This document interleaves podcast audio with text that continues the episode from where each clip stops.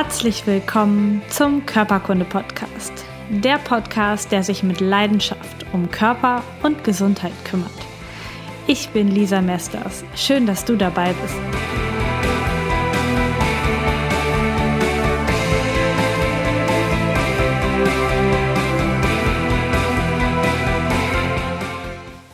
Herzlich willkommen zu dieser neuen Folge des Körperkunde Podcast. Es ist heute Samstagmorgen, wo ich diesen Podcast aufnehme. Morgen geht er direkt online. Und ich habe gestern das Erlebnis meines Lebens gehabt, also einer der Erlebnisse meines Lebens.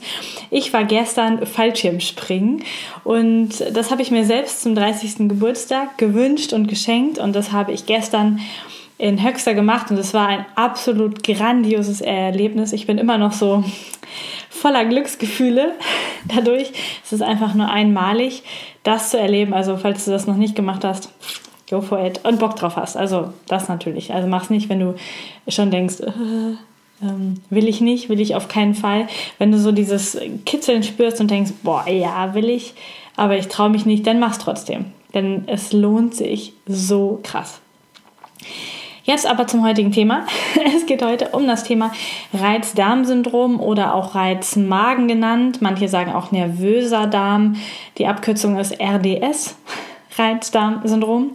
Und diese Erkrankung hat Sandra sich gewünscht und ich glaube, es haben sich auch noch mehrere andere vor ihr schon mal gewünscht. Ähm, deswegen gehe ich heute drauf ein. Ich habe auch das Fallbeispiel von Sandra und der Name ist geändert mitgebracht heute und werde anhand dieses Fallbeispiels ein bisschen genauer darauf eingehen, was du jetzt konkret machen kannst. So ein Reizdarmsyndrom oder so ein nervöser Darm wurde ganz, ganz lange als rein psychosomatisches Problem abgetan. Das heißt, dass der Darm völlig gesund ist und dass die einzige, der einzige Faktor, der nicht stimmt, die Psyche ist. Das heißt, dass diese Patientinnen zum größten Teil, es betrifft vor allen Dingen Frauen, ein rein psychisches Problem haben, was das, was sich dann in der Soma, also im Körper, äußert. Es sind ungefähr nach Schätzungen 12 Millionen Menschen hier in Deutschland betroffen. Ich denke, es sind noch mehr, denn ich habe ganz, ganz viele Patienten oder Klienten schon behandelt äh, oder beraten, die nicht gesagt haben, sie haben ein Reizdarmsyndrom, aber die die Symptome geäußert haben. Also die waren vorher jetzt noch nicht beim Arzt und haben sich noch nicht diesen Stempel abgeholt. Das heißt, ich glaube, es gibt noch mehr. Und es liegt natürlich auch daran, wie hoch der Leidensdruck ist, wie arg die Beschwerden sind, ob jemand jetzt zum Arzt geht und vielleicht auch von Arzt zu Arzt geht, um sich eine Diagnose zu holen oder damit im stillen Kämmerlein sitzt. Der Reizmagen oder das Reizdarmsyndrom ist ein sehr, sehr unspezifischer Symptomkomplex. Also es haben Menschen chronisch Bauchschmerzen, also nicht immer, aber immer mal wieder, ähm, täglich, alle zwei Tage. Es geht einher mit einem Druck und einem Völlegefühl, meistens mit Blähungen, mit Durchfall oder Verstopfung, gerne auch im Wechsel. Und das Besondere ist, dass sich keine organische Darmerkrankung finden lässt. Also wenn jemand mit Reizdarm zu einem Internisten geht und der macht eine Magenspiegelung oder macht eine Sonographie oder irgendetwas anderes, dann findet er keine Krankheit, keine Pathologie im Darm. Der sagt alles ohne Befund. Vielleicht sagt er eine leichte Schleimhautreizung, aber ansonsten kann er nichts finden. Und dann sind wir hier beim Reizdarmsyndrom, also die klassische Schulmedizin kennt da auch nicht wirklich eine Lösung für und behandelt das sehr unter dem Motto, damit müssen sie leben. Ähm, außerdem haben diese Patientinnen meistens, aber auch Männer, einen äh, überempfindlich, ein überempfindliches Nervensystem um den Darm herum. Das heißt, dass sie, wenn sie Blähungen haben, dass sie die viel schmerzhafter und als viel unangenehmer wahrnehmen als jemand, der dieses Syndrom nicht hat. Das heißt, wir haben diese Symptome von Blähung und von einer eingeschränkten oder einer überbeweglichen Darmaktivität und gleichzeitig ein Nervensystem, was gereizt ist und die diese ganzen Reize viel empfindlicher aufnimmt und auch da viel empfindlicher darauf reagiert. Also so zwei Faktoren. Es gibt eine Reihe möglicher Ursachen, die dafür bekannt sind. Das heißt jetzt nicht, dass alle auf dich zutreffen müssen oder alle auf jeden Reizdarm-Betroffenen zutreffen müssen. Und man ist sich auch nicht genau sicher, was jetzt genau der ausschlaggebende Punkt ist. Was man, worüber man sich schon sicher ist, ist, dass es keinen alleinigen Auslöser gibt. Das heißt, es gibt nicht nur die Psyche oder es gibt nicht nur eine Dysbiose, also eine Bakterienfalschverteilung im Darm. Es kann ganz unterschiedliche Ursachen haben und meistens kommen mehrere auf einen Schlag. Der erste Faktor, den fast alle Reizdarmpatienten, jedenfalls ich sag mal alle, die ich kenne, gemeinsam haben, ist die Psyche bzw. Stress und Druck. Also die, die psychischen Geschichten sind bei allen mir bekannten Reizdarmpatienten dabei. Sie haben ein sensibles Bauchgehirn, also dieses Nervensystem, was, ähm, was dort im Bauch ist. Man nennt es auch enterales Nervensystem, also das, was am Darm ist, was sehr, sehr sensibel auf Gasbildung oder festen Stuhlgang ähm, reagiert und deswegen quälen sich die Menschen auch so und haben so einen hohen Leidensdruck. Außerdem haben Reizdarm, Reizmagen-Patienten eine erhöhte Gasbildung. Das heißt, dass die Bakterien im Darm eine echt große Rolle spielen, denn die bilden ja die Gase aus den unverdauten Nahrungsbestandteilen. Das heißt, ähm, man kann davon ausgehen, dass Reizdarmpatienten auch eine Dysbiose haben, also eine Verschiebung in den Bakterienkulturen in deinem Darm, die dafür sorgen, dass diese Beschwerden mit vermehrter Gasbildung oder auch unzureichender Verdauung überhaupt auftreten. Dann Ernährung, ein großer Punkt. Ein Punkt, ähm, bei dem viele, viele alternative ähm, Therapien ansetzen an der Ernährung. Und ich denke, wie immer, ihr kennt das schon von mir, Ernährung ist wahnsinnig wichtig. Es gibt so, so viele Menschen da draußen, ich hoffe, du gehörst nicht dazu, die sich von so schlechten Lebensmitteln ernähren. Sehr, sehr verarbeitete Geschichten, alles 25 Mal in Plastik eingepackt und mit einer Zutatenliste, die unglaublich lang ist. Das heißt, da ist auf jeden Fall zu arbeiten. Wenn dein Darm einen latenten Reizdarm oder auch einen sehr ausgewachsenen Reizdarm hat, dann gilt es auf jeden, jeden Fall auf die Ernährung zu achten. Denn die Bakterien können nicht ausreichend arbeiten, wenn sie in dieser Dysbiose sind. Und der Verzehr besonders von Kohlenhydraten und Ballaststoffen, in diesem Fall des Reizdarmsyndroms, führen oft zu Durchfällen, also zu großen Wasseransammlungen im Dickdarm und von einer ähm, sehr schnellen Entleerung dann und auch zu massiver Gasbildung. Insbesondere Vielfachzucker können diese Problematik verschlimmern, denn sie werden im Dünndarm nicht aufgenommen und gelangen dann in den Dickdarm, wo sie auf jeden Fall nicht hingehören. Und die Bakterien dort im Dickdarm, die freuen sich ein bisschen drüber und verstoffwechseln das dann, ähm, brauchen ein bisschen länger als die Dünndarmbakterien. Das heißt, es bleibt länger im Dickdarm und es gibt eine enorme Gasbildung dabei und manchmal auch mit toxischen Gasen, sodass dann auch aus diesen Gasen noch Gelenkproblematiken oder Kopfschmerzen oder so etwas entstehen können. Ziemlich einig ist sich die Ernährungstherapie, dass ein Weglassen der sogenannten Food Maps, F-O-D-M-A-P, dass die weggelassen werden müssen. Und Food Map heißt, das lese ich ab, fermentierte Oligosaccharide, Disaccharide, Monosaccharide und Polyole. Das heißt auf Deutsch vergehrbare Mehrfach-, Zweifach- und Einfachzucker sowie mehrwertige Alkohole. Das heißt, wenn du ein Reizdarmsyndrom hast, ist das der erste und sehr populärste Ansatz, über die Ernährung zu arbeiten, nämlich alle Food Maps wegzulassen. Ich gehe da später beim Punkt Therapie nochmal ein bisschen drauf ein. Außerdem sind mögliche Ursachen, dass du auch zusätzlich noch eine Nahrungsmittelunverträglichkeit hast. Das heißt, dein Darm ist gestresst und gereizt und du hast eine Nahrungsmittelunverträglichkeit zum Beispiel gegen Gluten und du merkst es aber nicht, denn dein Darm ist dauerhaft so gereizt, dass du gar keinen Unterschied feststellst, wenn du jetzt noch Gluten dazu isst oder nicht. Das ist das Komplizierte ein bisschen auch bei diesen Patienten, dass der Darm nicht sehr spezifisch reagiert. Wenn alles gesund ist und du isst große Mengen Gluten und bekommst dann Bauchschmerzen, dann weißt du, daran liegt's. Bei den Reizdarmpatienten ist das etwas schwieriger. Ähm, und deswegen muss das unbedingt abgetestet werden. Dann gehe ich auch gleich nochmal darauf ein, dass das super wichtig ist für eine vernünftige Therapie und eine Therapie, die auch wirkt, dass klar ist, ob zusätzlich Nahrungsmittelunverträglichkeiten obendrauf kommen, die einfach nicht so präsent sind. Denn wenn wir die nicht beachten, zusätzlich zu der Foodmap-Ernährung, dann, dann therapieren wir nur die eine Sache und dem Darm hilft es aber nicht. Das heißt, du hast genau die gleichen Probleme. Und ich glaube, dass da ganz, ganz viele Reizdarmpatienten auch so ein Stück weit verzweifeln, weil sie diese Ernährungsform auf sich nehmen, die schon leicht kompliziert ist und dann trotzdem nicht die riesigen Erfolge damit haben und dann aufgeben und sagen, hilft ja doch nicht. Ganz typische Sätze von Reizdarmpatienten sind immer, ich weiß nicht, was ich essen kann und ich habe Angst überhaupt noch zu essen, weil danach dann die Bauchschmerzen, die Durchfälle, die krampfartigen Geschichten kommen, wo wirklich so eine Teilhabe am normalen Leben nicht mit möglich ist. Und ich habe jetzt heute das ähm, Beispiel mitgebracht von der Sandra, die mir eine E-Mail geschrieben hat. Und ich möchte ihr, dir gerne ihren Weg erzählen und sie beschreibt ihren Weg selber als Leidensweg. Nach einer jahrelangen allgemeinen Pflegezeit meiner dementen Mutter und den anschließenden bösartigen Angriffen eines Familienmitglieds begann ich eine Psychotherapie.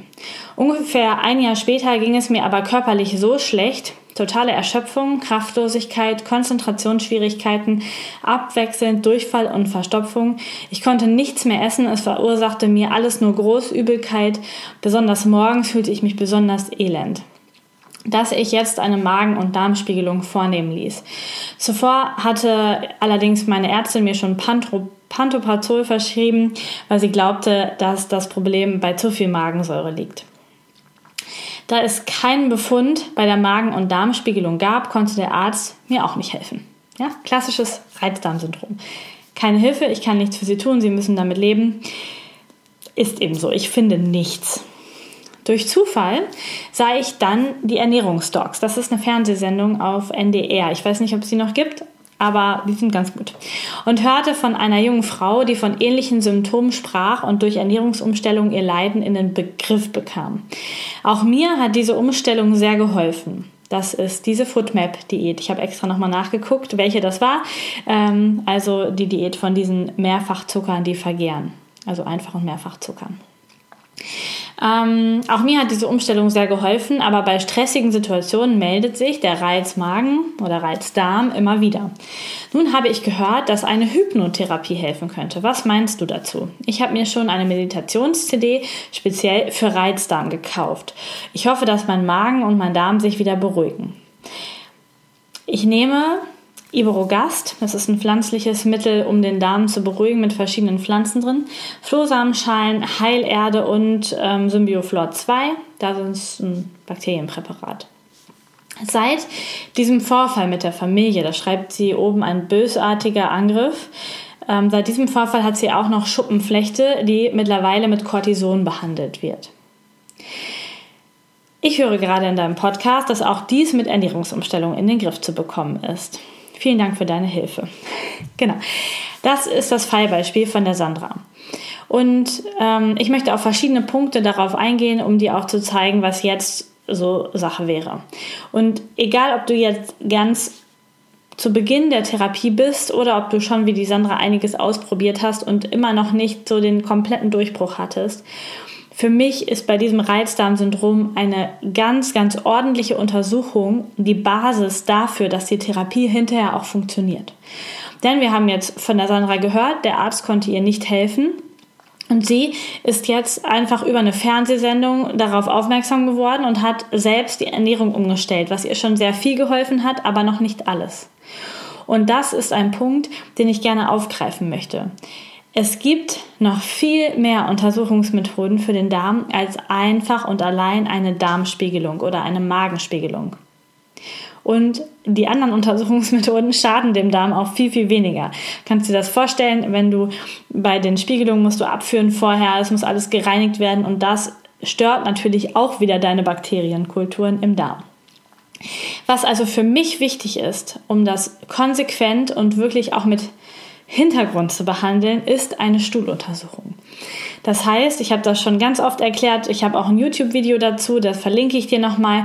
Bei der Stuhluntersuchung wird geguckt, was für Bakterien leben jetzt gerade in deinem Darm. Welche Stoffe können nicht verdaut werden. Ich hatte jetzt eine typische ganz junge Reizdarmpatientin hier bei mir und bei ihr war es ganz extrem, dass ganz viel Fett und ganz viel Eiweiß einfach unverdaut wieder ausgeschieden ist. Das heißt, der Körper kann das auch gar nicht aufnehmen. Und das zu sehen, das kann man auch im Stuhltest sehen. Genauso wie wir feststellen können, was ist eigentlich gerade der Immunstatus des Darms. Und wenn dann Hinweise darauf kommen, dass wir zusätzlich vielleicht noch eine Histaminintoleranz haben, was vorkommen kann. Oder eine Nahrungsmittelunverträglichkeit, egal gegen was, Gluten oder Fructose oder Laktose, dann brauchen wir einen Nachtest. Histamin testet man nochmal im Stuhl und das, ähm, die Nahrungsmittelunverträglichkeiten im Blut, damit man sehen kann, wogegen reagiert jetzt wirklich das Immunsystem schon. Und diese Tests sind unglaublich wichtig, um hinterher eine Therapie zu machen, die auch wirklich hilft. Denn wenn wir ähm, die Nahrungsmittelunverträglichkeiten vergessen und die einfach außer Acht lassen bei der Ernährung, kann sich der Darm nicht schlussendlich beruhigen. Genauso wie wenn wir das Histamin außer Acht lassen. Es ist einfach wichtig. Also eine Stuhluntersuchung und wenn dann Hinweise in, im Stuhl darauf sind, dass wir eine Nahrungsmittelunverträglichkeit haben oder eine Histaminbildnerbelastung, dann werden diese beiden Nachtestungen auf jeden Fall fällig, um zu wissen, was da los ist. Ohne diese Faktoren ist die Ernährungsumstellung wahrscheinlich hilfreich, aber auf jeden Fall nicht durchschlagend. Und die Enttäuschung möchte ich dir auf jeden Fall ersparen und auch allen anderen Patienten. Außerdem wird in dem Beispiel von der Sandra nochmal richtig, richtig schön deutlich der Zusammenhang zwischen Darm und Haut. Sie hat diesen Vorfall, diesen psychischen Vorfall, da gehe ich gleich nochmal drauf ein, und die Darmbeschwerden den Reizdarm und Schuppenflechte, die mit Cortison behandelt wird. Das bedeutet, wir sehen hier wieder ganz, ganz eng diese drei Systeme, die Hand in Hand gehen. Es fehlt uns eigentlich nur noch rezidivierende Lungen, Broncheninfekte. Dann hätten wir alle Systeme, die wirklich sehr eng zusammenhängen. Also Haut, Lunge, Darm und Gehirn. Diese, diese Strukturen sind so eng miteinander verbunden, dass in den allermeisten Fällen das eins ins andere sich richtig fest verzahnt und wir auch an allen Ebenen arbeiten dürfen, damit das wieder alles gut wird. Dem Punkt, ja. Also der, ähm, der Zusammenhang wird sehr deutlich. Sie wird mit Cortison behandelt. Das ist wieder keine ursächliche Therapie. Das ist einfach nur Runterschrauben der Symptome. Also da hat auch der Arzt, der das Cortison jetzt verschrieben hat, nicht weiter untersucht. Eine Schuppenflechte ist da, okay, dann machen wir Cortison drauf, dann wird sie besser. Warum sie da ist, woher sie kommt, keine Ahnung. Wir können jetzt sagen, sie kommt mit Sicherheit auch von diesem Darmproblem. Und ja, in meinem Podcast kannst du immer wieder hören, dass sich Hautproblematiken auf jeden Fall durch Ernährung in den Griff zu bekommen sind. Was aber wichtig ist, und ich finde, das zeigt das Interview mit der die lieben Diana zum Thema Neurodermitis ziemlich gut, dass auch hier eine richtig gute Ursachenforschung wichtig ist. Denn Diana hat ihre Neurodermitis zu ganz vielen Prozent wegbekommen durch ihre Ernährung und sie hat das mit roh veganer Ernährung hinbekriegt hat aber den richtigen Durchbruch, dass es langfristig gut und auch an den Händen richtig gut ist, dadurch hinbekommen, dass dann doch eine Untersuchung des Stuhls gemacht wurde und eine sehr gezielte Darmtherapie gemacht wurde. Ich packe dir das Interview auf jeden Fall in die Show Notes, da kannst du gerne nochmal weiterhören und da auch nochmal schauen. Das heißt, die Systeme müssen Hand in Hand gehen. Und gerade hier bei Sandra ist es wichtig, um jetzt auch noch die Schuppenflechte, den restlichen Reizdarm in den Griff zu bekommen, dass bevor du jetzt irgendetwas anderes probierst, du erstmal schaust, was ist jetzt gerade noch in meinem Darm los und wie kann ich dem wirklich ganz gezielt helfen. Mit den richtigen Präparaten, mit der richtigen Ernährung und nicht auf Verdacht weiter losgehen. Und dann auch wichtig, die Therapie des Darms durchziehen. Denn wenn wir dort anfangen mit Nahrung und mit ähm, vielleicht Probiotika noch nachzuhelfen und nach dreieinhalb Wochen vergisst du das Ganze und lässt es weg, dann ähm, kann es sein, dass dein Darm genau in die Gegenrichtung kippt, weil das Milieu wird erstmal instabil gemacht dadurch. Und wenn wir es nicht durchziehen, bis sich alles stabilisiert hat, dann kann es auch instabil genau in die Gegenrichtung wieder kippen und alles wird schlimmer. Das heißt, konsequente, konsequente Therapie. Keine Ausnahme auf der Autobahnraststätte, beim Fest, vom Sportverein. Nicht abends doch mal ein Glas Wein trinken. Es ist wirklich wichtig, dass besonders die ersten Monate hochkonsequent laufen in der Darmtherapie. Also Grundlage für eine erfolgreiche Therapie, die richtige Untersuchung. Und dann brauchen wir natürlich eine Therapie. Und ich denke, die Ernährungsumstellung mit den Foodmaps, die hat sich jetzt auf jeden Fall schon sehr bewährt. Das ähm, wird in Amerika viel gemacht, wird hier viel gemacht. Es gibt viele Quellen im Internet, wo du Rezepte finden kannst. Und ich habe dir in den Show Notes das PDF von den Ernährungsdocs gepackt vom NDR das ist ein ganz einfaches PDF, wo du sehen kannst, welche Ernährung, welche Nahrungsmittel du jetzt essen darfst und welche nicht. Kannst du dir einfach bei denen ausdrucken, ist kostenlos ähm, verfügbar. Ich habe das hier einfach mal verlinkt, finde es toll, dass sie das zur Verfügung stellen. Brauche ich das nicht selber schreiben. Genau. Da kannst du auf jeden Fall gucken. Und ähm, ganz wichtig ist, dass zu Beginn man mit diesen Foodmaps eine komplette vier Wochen Auslassdiät macht. Das heißt, ohne, ohne, ohne irgendeine Ausnahme weglassen. Nichts von diesen Lebensmitteln, die Foodmaps enthalten essen. Und dann ein langsamer Aufbau. Das heißt, du testest alle zwei Tage ein Lebensmittel, also ein Brötchen oder ein Stück Kuchen oder ein Kaugummi, was auch immer, und schreibst und dokumentierst in einem Tagebuch sehr genau, wie es dir geht.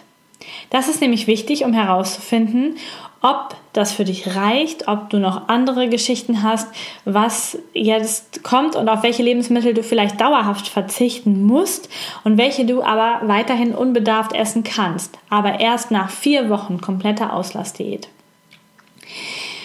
Dann ist es wichtig, mit Pro- und Präbiotikern zu arbeiten. Das heißt, auch, mit, auch wenn du einfach sagst, ich probiere erstmal einfach nur die Ernährung und untersuche da jetzt gar nicht dran rum, dann füg bitte auch Pro- und Präbiotika dazu. Du kannst diese Nahrungsergänzungsmittel einfach kaufen und das als Pulver oder als Kapsel nehmen. Da gibt es tausend und einen Anbieter im Internet oder in den Apotheken. Achte bitte darauf, dass die Produkte möglichst keine Zusätze haben, die da nicht reingehören. Keine Geschmacksstoffe, keine unnötigen Füllstoffe und auch kein Gluten, Laktose und solche Geschichten, die dann wieder auslösend sein könnten für dein Darmproblem. Außerdem kannst du auch Pro- und Präbiotika in Nahrungsmitteln finden, zum Beispiel im Brottrunk oder in fermentierten Lebensmitteln, echt fermentierten Lebensmitteln, zum Beispiel Sauerkraut, was in der Kühltheke zu finden ist, wenn es wirklich nicht totgekocht ist hinterher dann nochmal, sondern wirklich noch die guten Bakterien enthält. Bei mir gibt es sowas im Bioladen hier.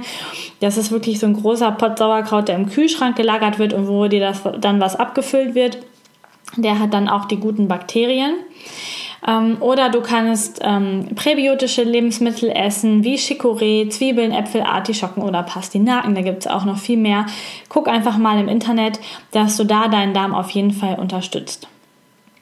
Und dann ist natürlich, was ich wichtig finde, die konsequente Therapie des Darms nach dem Stuhlbefund wichtig. Und das geht einfach nur damit. Das kann man nicht einfach schätzen, ähm, was du da brauchen könntest. Ganz häufig brauche ich eine Ansäuerung des Milieus, das zeigt mir der pH-Wert des Stuhls, ähm, oder eine ganz spezielle Unterstützung der Schleimhaut, zum Beispiel mit Beta-Glucanen aus Hefen oder mit ganz speziellen Vitaminen, die helfen, Entzündung zu hemmen oder die Schleimhaut richtig gut zu nähren, dass die Schleimhaut wieder gut arbeiten kann. Dann kann es sein, dass wir für die Histaminproblematik, wenn das dann auffällig ist, auch ein Mittel nehmen. Das sind Enzyme, die Histamin abbauen, wenn dein Darm die gerade nicht selber produzieren kann, weil er so gestresst ist, dass du das zusätzlich einnimmst, damit wir wirklich die Entzündung einmal komplett runterbekommen. Ähm, Das wäre ein Punkt.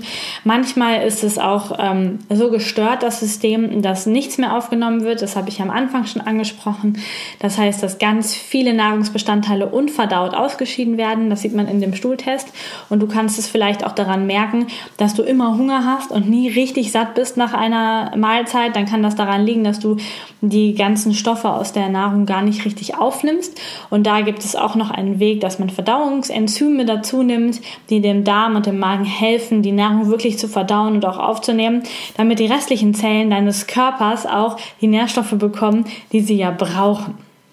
Natürlich auch gute Darmbakterien, die ich dann sehr speziell gebe, nicht einfach so ein Mischpräparat mit allen möglichen Probiotikern, sondern wirklich ähm, gezielt auf die Gruppen, die fehlen und die im Stuhltest dann auffallen. Und eventuell, das hatte ich jetzt auch schon häufiger, wenn das Immunsystem und der Darm ist zu 80 Prozent dein Immunsystem, so weit unten ist, dass sogar schon ein Pilzbefall da ist. Der Pilzbefall kann auf der Haut sein, in Form von Fußpilz, zum Beispiel aber auch in der Vagina als Scheidenpilz oder auch im Darm als Pilzbelastung im Darm. Das deutet dann darauf hin, dass das Immunsystem schon ziemlich weit unten ist. Und dann müssen wir natürlich da auch dran arbeiten. Denn wenn das nicht bekannt ist, dass dort Pilze sind, und das sieht man auch nicht in der Darmspiegelung, dann ähm, kann der Darm sich einfach nicht erholen, weil die Pilze ihm da die Lebenskraft einfach wegnehmen. Und gleichzeitig kann man dann noch psychovegetativ arbeiten auf einer ganz einfachen Pflanzenebene und zwar mit Passionsblume und Rosenwurz zum Beispiel, um einfach das Vegetative, diese, diesen Übergang zwischen Psyche und Körper so ein bisschen zu beruhigen, in Einklang zu bringen. Und dann ist natürlich ganz wichtig, zusätzlich zu dem ganzen körperlichen, auch die psychische Komponente zu beachten. Und das sieht man bei Sandras Beispiel sehr, sehr, sehr gut, denn sie schreibt, bevor sie von irgendwelchen anderen Symptomen schreibt, den Vorfall mit ihrer dementen Mutter und mit dem Angehörigen, der sie sehr verletzt hat. Und diese beiden Komponenten sind dann besonders wichtig, wenn der Klient, der Patient es zuerst nennt und auch generell im Zusammenhang mit Darm. Darm und Psyche hängen sehr, sehr eng zusammen. In meinem schlauen Buch über psychische ähm, Komponenten von einzelnen Erkrankungen ist beim Reizdarmsyndrom Folgendes zu lesen. Wenn du dich richtig ärgerst und wenn du dich als Opfer eines Schlages unter die Gürtellinie fühlst, und das steht da wirklich so, das habe ich jetzt nicht extra für das Fallbeispiel rausgesucht, aber es passt perfekt, oder du eine Gemeinheit erlebst, die du einfach nicht verdauen kannst, dann ist das Genau die Komponente. Die Darm, der Darm steht im Positiven dafür, für die Fähigkeit, Dinge gehen zu lassen, zu vergeben, das Leben fließen zu lassen, für die Annahme auch dessen, was dir im Leben passiert. Es wäre total gut zu sagen, ich kann mir das erschaffen, was ich möchte. Ich bin der einzige Mensch, der Kontrolle über mein Leben hat. Das ist zusammengefasst die Psyche, psychischer, der psychische Zusammenhang mit dem Darm. Das heißt auf Deutsch, komm raus aus der Opferrolle. Opferrolle. Du, liebe Sandra, und auch jeder andere mit einer Darmproblematik. Es ist so wichtig. Es gehören immer zwei Menschen dazu. Einer, der verletzt und einer, der sich verletzen lässt. Und das ist vielleicht super hart. Und vielleicht sagst du, bei mir ist das anders, weil das eine echt krasse, schlimme Sache war. Ich glaube dir, dass es echt braucht, um das anzunehmen. Und trotzdem ist es so, dass immer bei jeder Sache auch ein Anteil in dir ist. Und du kannst, wenn du das anerkennst, die ganze Geschichte für dich drehen. Du musst dir nicht mehr erzählen, dass da ein Vorfall war, der dich arg verletzt hat, ein heimtückischer Angriff war. Du kannst dir erzählen, dass du dich hast angreifen lassen und dass du ab heute das nicht mehr tust.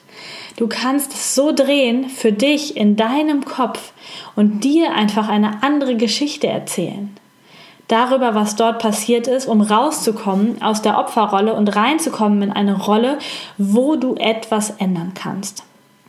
Und das könntest du zum Beispiel über die Meditation machen. Vielleicht sind die Meditationen ja auch schon genau auf diese psychischen Komponenten ausgerichtet, die es genau bei dir sind. Dann kannst du dich mit deinen Meditations-CDs, die du gekauft hast, hinsetzen und sie wirklich jeden jeden Tag machen. Denn alles, was du häufig und immer wieder und immer wieder tust, gelangt früher oder später in dein Unterbewusstsein. Dort wird es verankert und dann kann deine Psyche damit ehrlich arbeiten und dein Darm kommt zur Ruhe. Das heißt, es nützt dir, es wird dir nichts nützen, wirklich nicht. Wenn du sie jetzt zweimal hörst und dann keine Zeit mehr dafür hast. Es ist wichtig, dass du dir die Zeit dafür nimmst. Es ginge auch, würde auch ein anderer Weg gehen, wenn du sagst, ja, die passen vielleicht nicht ganz die CDs, die ich da gekauft habe indem du morgens und abends Sätze aufschreibst für dein Unterbewusstsein, die dafür sorgen, dass du dieses Erlebnis einfach gehen lassen kannst und dass du jetzt heute entscheidest, eine neue, andere Sandra zu werden. Du kannst zum Beispiel aufschreiben, ich lasse das Leben durch mich fließen. Ich gebe mich hin und genieße jeden Tag. Ich bin gesund und vital. Ich gehe selbstbewusst meinen Weg. Und du kannst das aufschreiben und formulierst das bitte immer in der Ich-Position und in, im Präsens, also dass es jetzt gerade schon wahr ist. Auch wenn du das gar nicht das Gefühl hast, schreib es so auf, es ist jetzt wahr, ich bin gesund und vital. Und dein Unterbewusstsein arbeitet damit. Mach das einfach morgens und abends. Einfach diese Sätze dreimal hintereinander aufschreiben und dein Unterbewusstsein wird sie in sich verankern und du wirst dich verändern.